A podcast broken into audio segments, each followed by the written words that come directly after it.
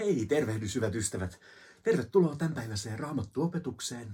Mä olen Hukarin Daniel, on pappina uudella versolla ja meillä on tänään kolmas viimeinen osa sarjassa, jonka otsikkona on Apua. Me ollaan tässä sarjassa puhuttu auttamisesta, toisaalta hyvän tekemisestä, rakkauden teoista, palvelemisesta. Ja meillä on samasta aiheesta ja samalla otsikolla myös saarna-sarja meneillään ihan lopuillaan – Huomisessa varikkomessussa sunnuntaina on viimeinen neljäs osa tätä, tätä saarnasarjaa ja viikon päästä aloitetaankin sitten jo telakalla seuraavaa sarjaa. Mutta tänään siis apua ja kolmas osa. Me ollaan näissä raamattuopetuksissa katsottu Jeesuksen kertomia vertauksia ja etsitty niistä jotenkin rohkaisua ja apua siihen, että mitä, mitä tällainen rakkauden rakkauden teot, rakkauden työ tai suorastaan sellainen elämäntapa, jossa, jossa voidaan tehdä hyvää. Niin miten, miten sellaista voisi rakentaa. Ja tänään katsotaan ehkä, ehkä tunnetuinta, tekisi mieli sanoa, että tärkeintä, tai ainakin sellaista, missä Jeesus aika tarkasti puhuu siitä, siitä mitä, mitä tällainen palveleminen, auttaminen voisi olla. Eli, eli kertomus laupiasta samarialaisesta Luukkaan evankeliumissa – ja voitaisiin voitais ihan su, suoraan sukeltaa siihen tekstiin tällä kertaa. Eli Luukkaan evankeliumin kymmenennestä luvusta jakesta 25 eteenpäin. Muuan lain opettaja halusi panna Jeesuksen koetukselle. Hän kysyi, opettaja, mitä minun pitää tehdä, jotta saisin omakseni iankaikkisen elämän?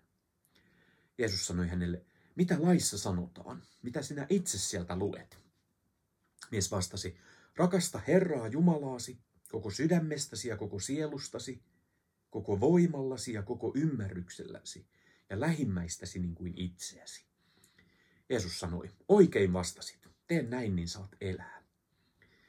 Mies tahtoi osoittaa, että hän noudatti lakia ja sanoi ja jatkoi, kuka sitten on minun lähimmäiseni?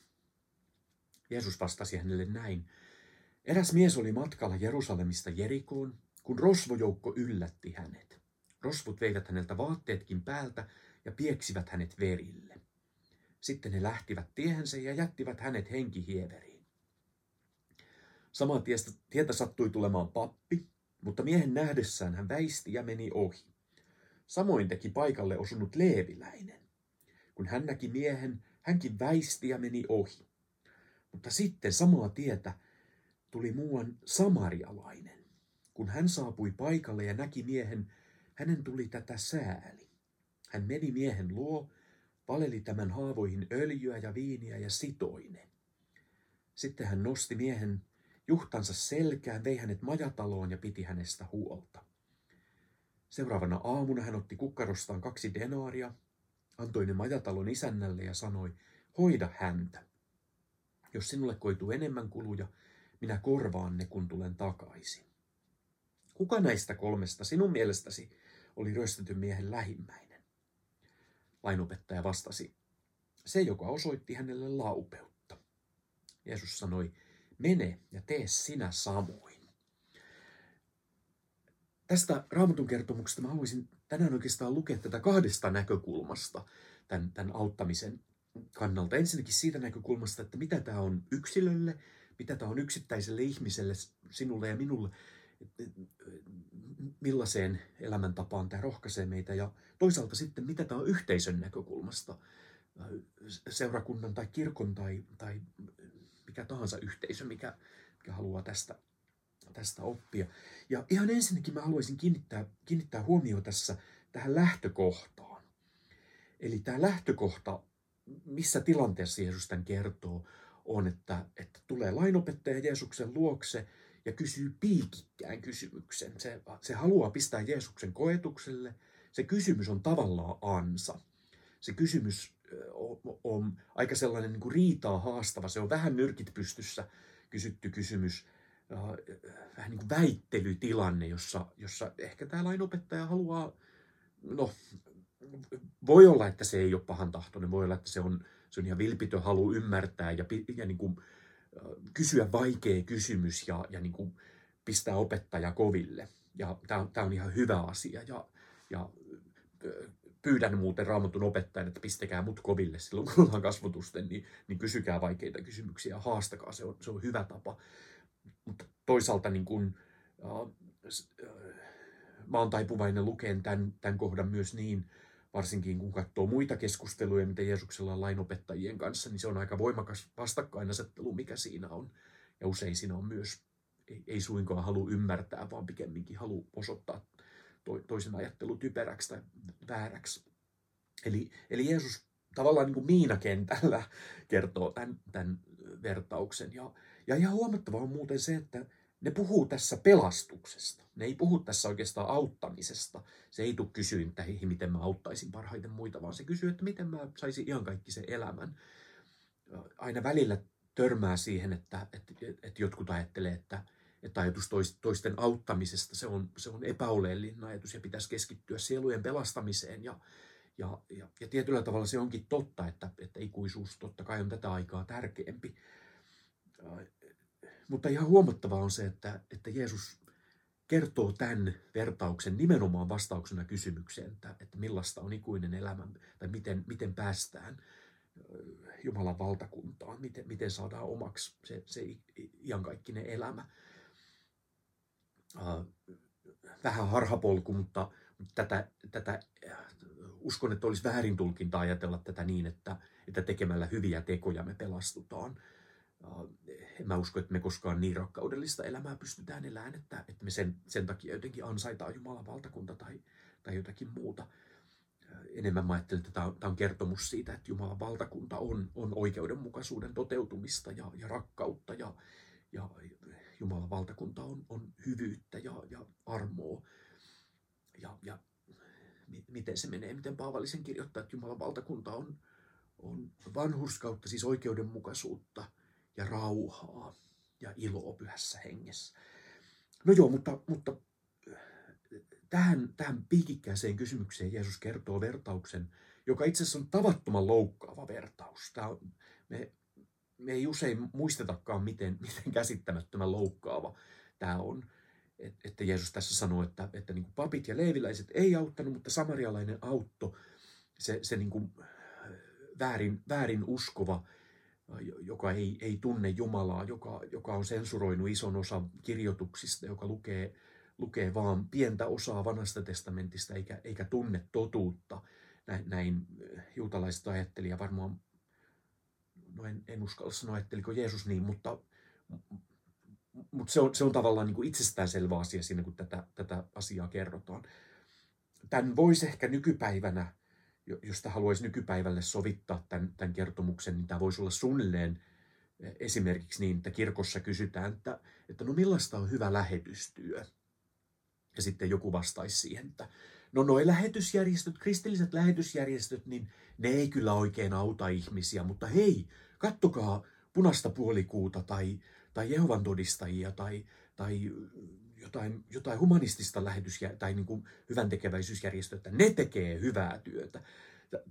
Tämä on niin kuin, no ei, ei se nyt ehkä ihan yksi yhteen menisi, menisi näin, mutta, mutta niin kuin, äh, Jeesus tulee tässä sanoneeksi aika loukkaavia asioita äh, siitä, mistä, mitä silloin ajateltiin, että ketkä on, on Jumalan asialla.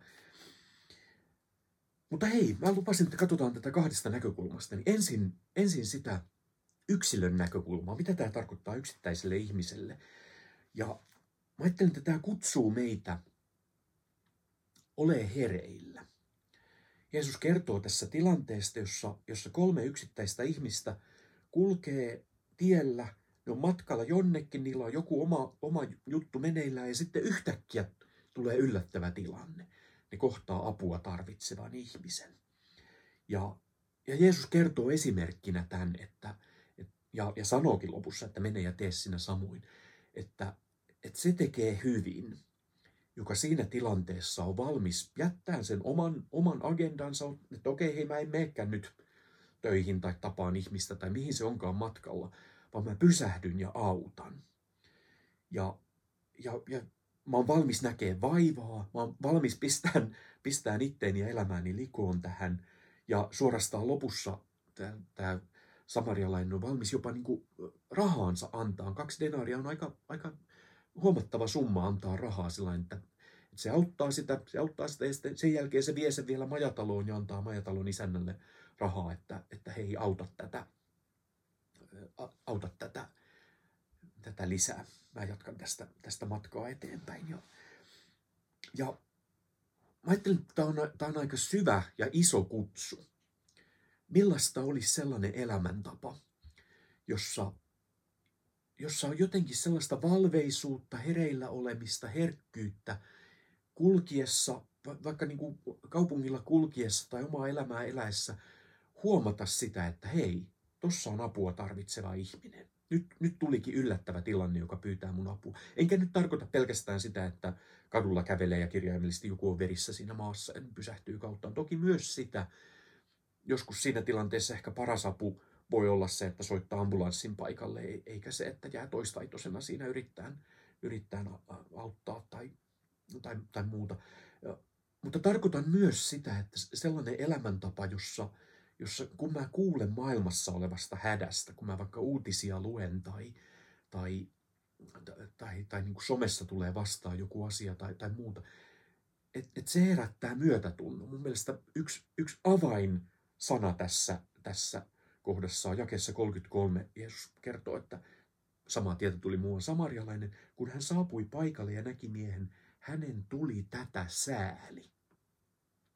Se näkee hädän ja se herättää säälin, myötätunnon, rakkauden. Ja samaa fraasia muuten käytetään Jeesuksesta muutaman kerran. Jeesus näkee ihmisten hädän jossakin kohtaa sanotaan, että Jeesus näkee, että, että ihmiset on niin kuin lammaslauma paimenta vailla ja Jeesuksen käy heitä sääli. Ja, ja mä ajattelin, että tämä on, tämä on se rakkauden asenne, mihin Jeesus kutsuu meitä. Että kun me kuullaan hädästä, niin että meidän käy sääli ja että me tartutaan toimeen. Se ei jää pelkästään, se, se ei ole vaan niin kuin tunne, että, että voi vitsi harmi, että noin on, vaan, vaan se myös se tunne johtaa tekoihin se, se tunne johtaa suorastaan niin kuin elämäntapaan, jossa, jos, jossa tehdään hyvää. Ja, ja tämä on tosiaan niin tämä on, tämä on odottamaton tilanne. Ja, ja se vaatii hereillä olemista. Meillä olisi luontainen impulssi kävellä ohi.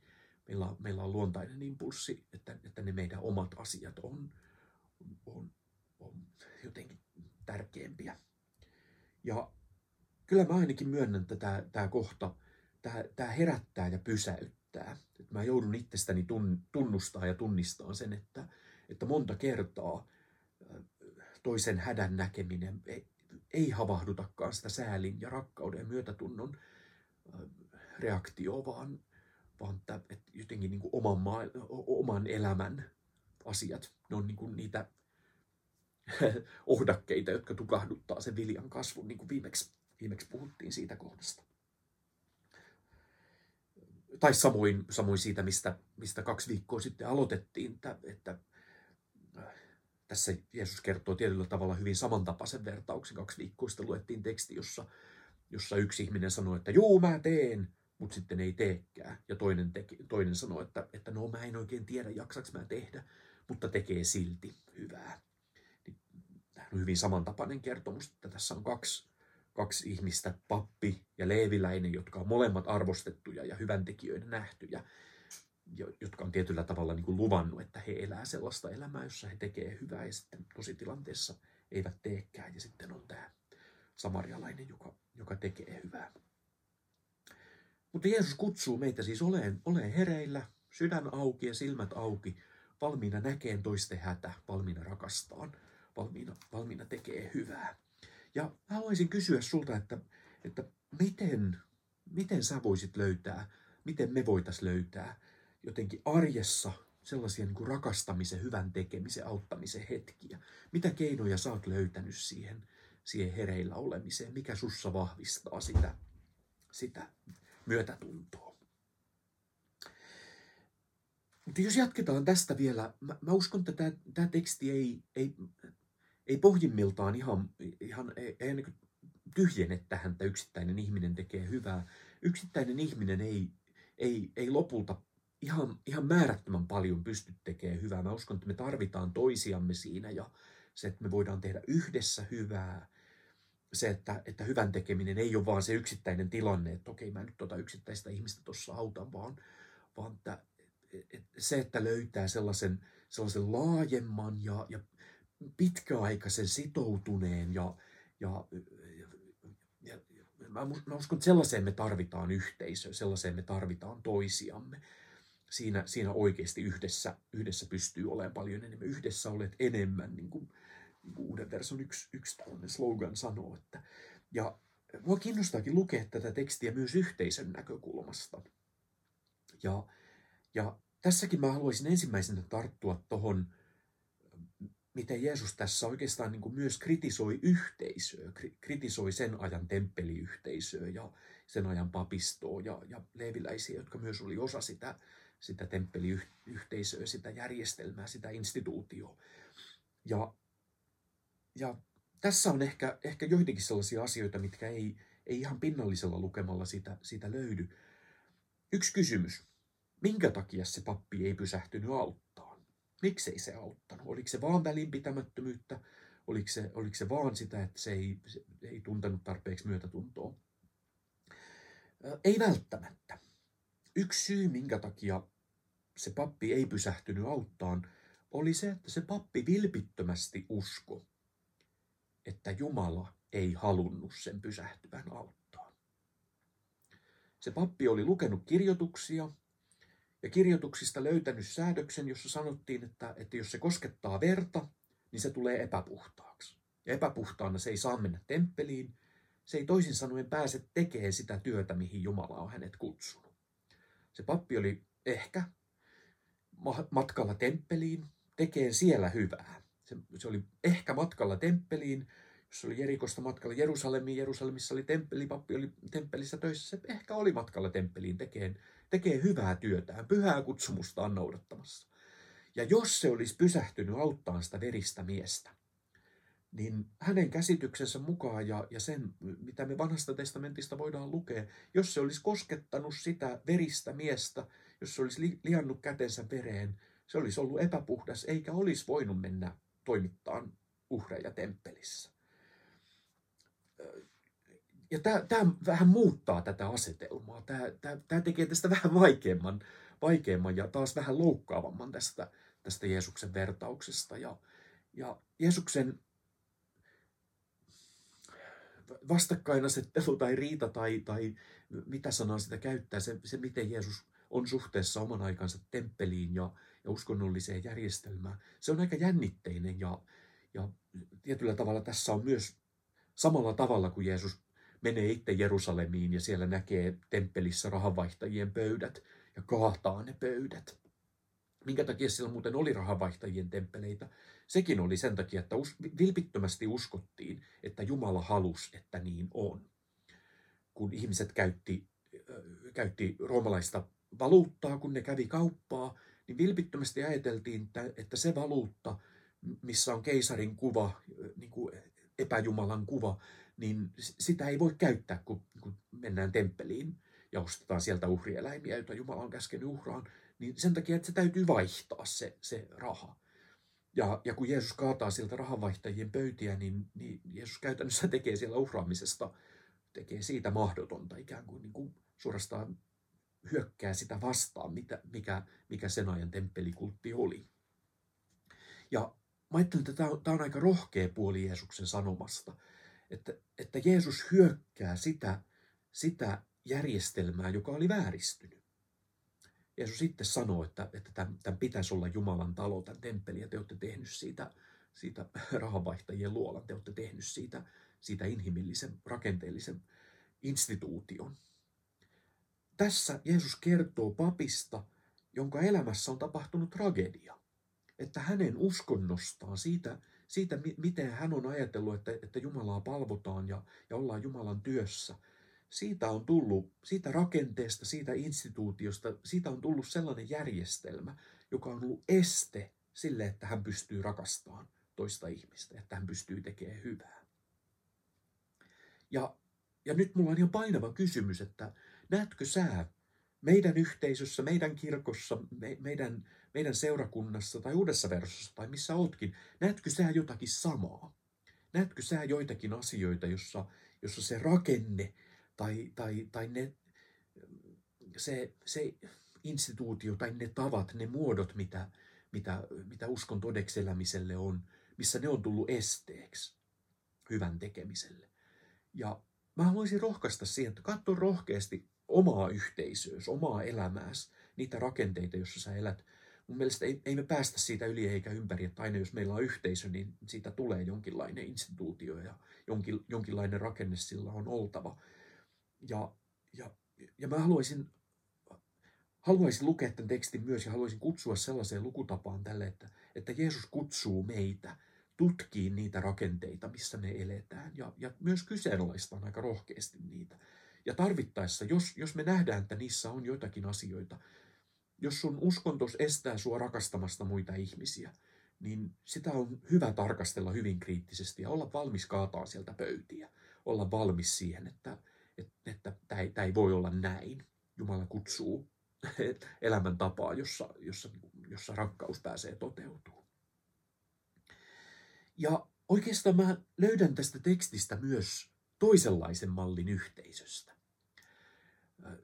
Tietyllä tavalla tässä, tässä tekstissä on kaksi yhteisöä, jotka asetetaan vastakkain. Nimittäin tässä Jeesus kertoo myös yhden yhteisön syntymisestä. Siellä on siis on se apua tarvitseva ihminen. Oli mies, joka oli matkalla Jerusalemista Jerikoon, ja sitten rosvojoukko ryöstää hänet, pieksee hänet, hän jää verisenä maahan. Yksi ihminen. Paikalle tulee lopulta se samarialainen ihminen, joka kohtaa tämän. Siinä on siis kahden ihmisen kohtaamisesta. Siinä on apua tarvitseva, siinä on auttaja. Ne kohtaa toisensa ja se auttaja sitoo sen haavat ja, ja, lähtee viemään sitä. Sitten siellä on juhtakin. Hei, yksi eläinkin on mukana yhteisössä. Mutta sitten tulee kolmas ihminen, tulee se majatalon omistaja. Se auttaja huomaa, että hei mä en yksinäni pysty auttamaan tätä, mä en voi, niin kuin, mä en voi jäädä tähän ja päiväkausia hoitaa sitä, vaan, vaan tästä auttamisesta tulee tehokkaampaa, tämä toimii paremmin, jos, jos mä kutsun muita ihmisiä mukaan tähän, tähän auttamiseen.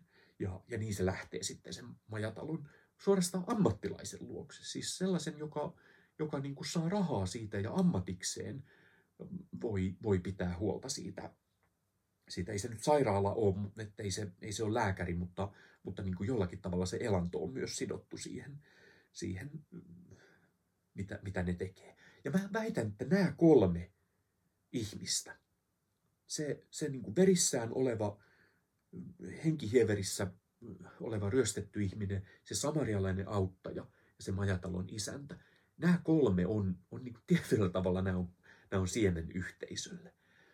Ja ja, ja kuva, kuva, että mitä, jopa uskallan sanoa, että, että kuva seurakunnan alusta. Ja, ja tietyllä tavalla nämä kaikki kolme roolia, ja me ehkä jokainen saatetaan elämämme aikana olla näissä kaikissa kolmessa roolissa. Me voidaan olla sellaisessa elämäntilanteessa, jossa me tarvitaan apua. Ja silloin toivottavasti me saadaan sitä apua yhteisöstä ja seurakunnasta ja kirkosta. Ja, ja toivottavasti me voidaan olla elämässämme sellaisessa tilanteessa, että me pystytään antamaan omaa panostamme, omaa aikaamme, omia ponnisteluita, omia ideoita, omaa luovuutta, ehkä omaa rahaakin niin kuin tässä.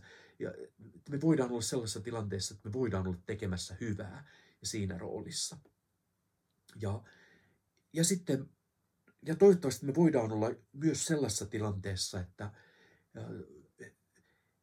että se meidän ponnistus – on jotenkin niin kuin aika, aika iso osa sitä yhteisön elämää. Mä, ei, ei pelkästään, en tarkoita pelkästään ammatillisuutta. Osa meistä päätyy tekemään ihan työkseenkin sitä, että, että on, on osa jotenkin niin kuin, ja, ja suorastaan sa, saadaan elantommekin tästä, että, että tehdään niin kuin yhteisössä työtä. Mutta mä ajattelen, että se ei ole, ei ole pelkästään sitä, vaan että, että se, on, se on myös sitä, että sitoutuneena yhteisön jäsenenä on, on mukana – tekemässä sitoutuneesti pitkäaikaisesti jotakin hyvää. Esimerkiksi on, on mukana jossakin, jossakin palvelutehtävässä seurakunnassa, vaikka jossakin tiimissä mukana tai, tai, tai muuta aika niin kuin sitoutuneesti pitkäaikaisesti. Mun mielestä vertautuu tähän, tähän majatalon isännän rooliin tässä. Mutta siis mä, mä näen tämän ihan niin kuin hyvänä kuvana yhteisöstä. No hei, mä haluan, no hei, ai niin, tähänkin liittyy hyvä kysymys.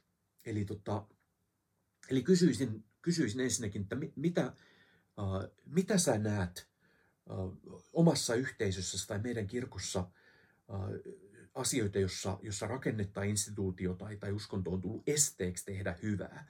Ja toisekseen, että, että miten tällaista yhteisöä voidaan rakentaa, tällaista uh, hyvää tekevää, palvelevaa, rakastavaa yhteisöä.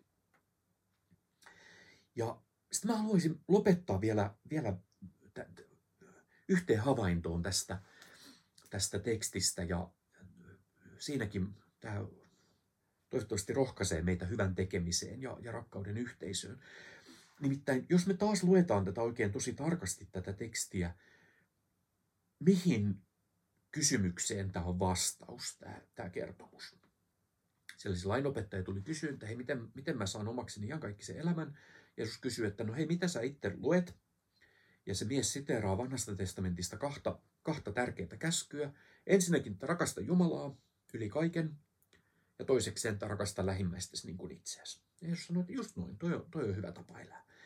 Ja, ja sitten se mies kysyy, että kuka on mun lähimmäiseni? Kuka on se, jota mun pitää rakastaa yhtä paljon kuin itteeni? Ja sitten siihen kysymykseen Jeesus kertoo tämän, tämän vertauksen vastauksena. Kysymys on, kuka on mun lähimmäiseni, ketä mun pitää rakastaa?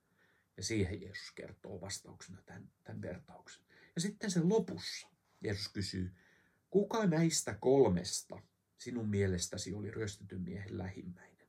Kuka näistä kolmesta, se pappi vai se leeviläinen vai se samarialainen, on se lähimmäinen, jota sun pitää rakastaa? Ja se mies vastaa, että no se, joka osoitti laupeutta, se samarialainen. Ja Jeesus vastasi, että just näin.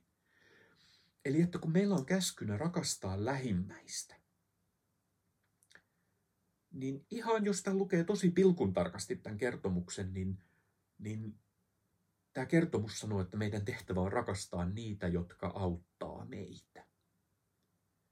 Että jos se samarialainen on se lähimmäinen ja jos käsky on rakastaa lähimmäistä, niin Jeesus ihan tarkkaan luettuna, no ei, ei tämä pelkästään sitä ainakaan tarkoita, mutta ihan, ihan kirjaimellisesti luettuna tämä, tämän, voi lukea myös niin, että, että Jeesus käskee rakastaa myös sitä odottamatonta ihmistä, joka, joka, joka auttaa. No sitten Jeesus kyllä jatkaa, että, että mene ja tee sinä samoin, toisin sanoen mene sinäkin ja auta muita. Ja, ja mä oikeastaan ajattelen, että, että, että tämän voisi lukea tämän tekstin niin, että Jeesus kutsuu meitä rakastaan sekä niitä, jotka tarvii apua, että, että myös rakastaan sellaisella tavalla, että mä suostun oleen autettavana. Jeesus kutsuu meitä luomaan sellaisia suhteita, jossa, jossa on sekä auttamista että autettavana olemista.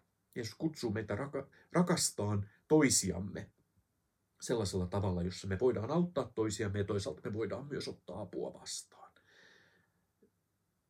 Tätä, tätä mun käsityksen mukaan on rakkaus Jumalan valtakunnassa. Sitä, että, että rakkaus toteutuu ihmisten välillä, että, että kun sä tarvit apua, niin mä autan sua ja kun mä tarvin apua, niin, niin sä autat mua. Toki on hyvä huomata, että tämä on siis jälkimmäinen niistä kahdesta tärkeästä kuningaskäskystä. Tämä on siis ensimmäisenä, vielä tärkeämpänä kuningaskäskynä on tarkasta Jumalaa, että pohjimmiltaan rakkaus on sitä, ei sitä, että me rakastetaan toisiamme, vaan sitä, että Jumala rakastaa meitä ja oikeastaan sen rakkauden toteutumista on se, että, että me myös tehdään hyvää. Hei, mä lopetan tänään Paavalin kehotukseen kolossalaiskirjeestä. Ja tämän myötä haluan kiittää sinua. Kiitos, jos olet, olet jaksanut katsoa nämä kaikki kolme. Olisi kiva kuulla palautetta tästä, olisi kiva kuulla sun ajatuksia. Ehkä varsinkin haluaisin kysyä, mitä sä ajattelet tästä, kun tällä kertaa mä jaoinkin nämä kolmeen lyhyempään opetukseen, enkä pitänytkään pitkää tunnin mittaista. Niin, ja, ja, ja taas kerran mä kysyn, niin kuin mä aina kysyn, jos näet, että mä oon väärässä jossakin, niin, niin tuu siitä sanoa mulle ja etsitään totuutta yhdessä. Mutta hei, kiitos, kiitos tästä. Ja, ja, ja tota, viikon päästä tosiaan alkaa uusi, uusi saarnasarja ja kahden viikon päästä luvassa siitä opetus me sukelletaan armolahjoihin seuraavaksi. Mutta mä lopetan Paavalin sanoihin kirja kolossalaisille luvusta kolme jakeesta 12 eteenpäin. Te, jotka olette Jumalan valittuja, pyhiä ja hänelle rakkaita, pukeutukaa siis sydämelliseen armahtavaisuuteen, ystävällisyyteen, nöyryyteen, lempeyteen ja kärsivällisyyteen. Pitäkää huolta, että tulette toimeen keskenänne. Antakaa anteeksi toisillenne, vaikka teillä olisikin moittimisen aihetta. Niin kuin Herra on antanut teille anteeksi, niin antakaa tekin. Mutta kaiken kruunuksi tulkoon rakkaus, sillä se tekee kaiken täydelliseksi. Vallitkoon teidän sydämissänne Kristuksen rauha, johon teidät on yhden ja saman ruumiin jäseninä kutsuttu. Olkaa myös kiitollisia. Siunausta sun elämään. Nähdään taas.